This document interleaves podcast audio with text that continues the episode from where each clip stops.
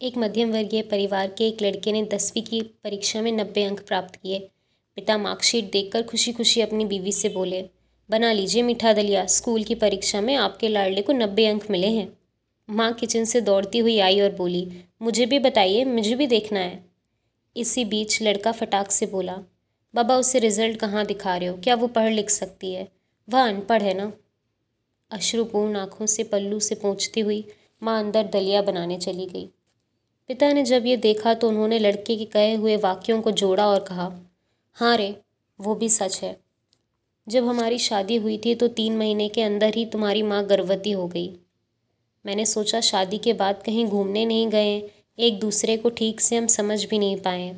चलो इस बार अबॉर्शन करवा लेते हैं, आगे चांस लेते हैं। लेकिन तुम्हारी माँ ने ज़ोर देकर कहा, नहीं, बाद में चांस नहीं।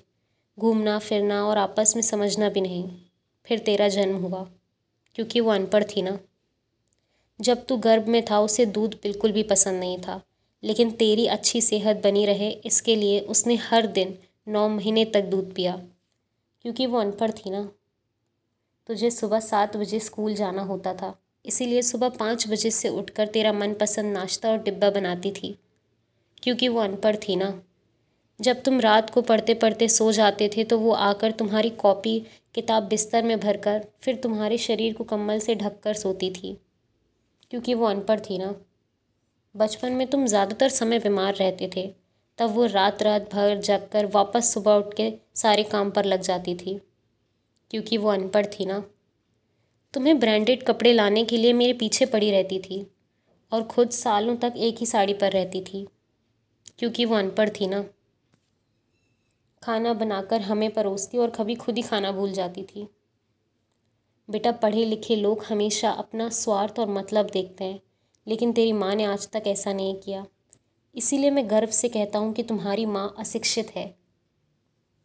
ये बात सुनकर लड़का रोते हुए माँ से लिपट गया और बोला, माँ, मुझे तो सिर्फ़ कागज़ पे नब्बे अंक मिले हैं, लेकिन मेरे जीवन को सौ प्रतिशत बनाने वाली आप पहली शिक्षिका हैं। माँ मुझे आज नब्बे अंक मिले हैं, फिर भी मैं अशिक्षित हूँ।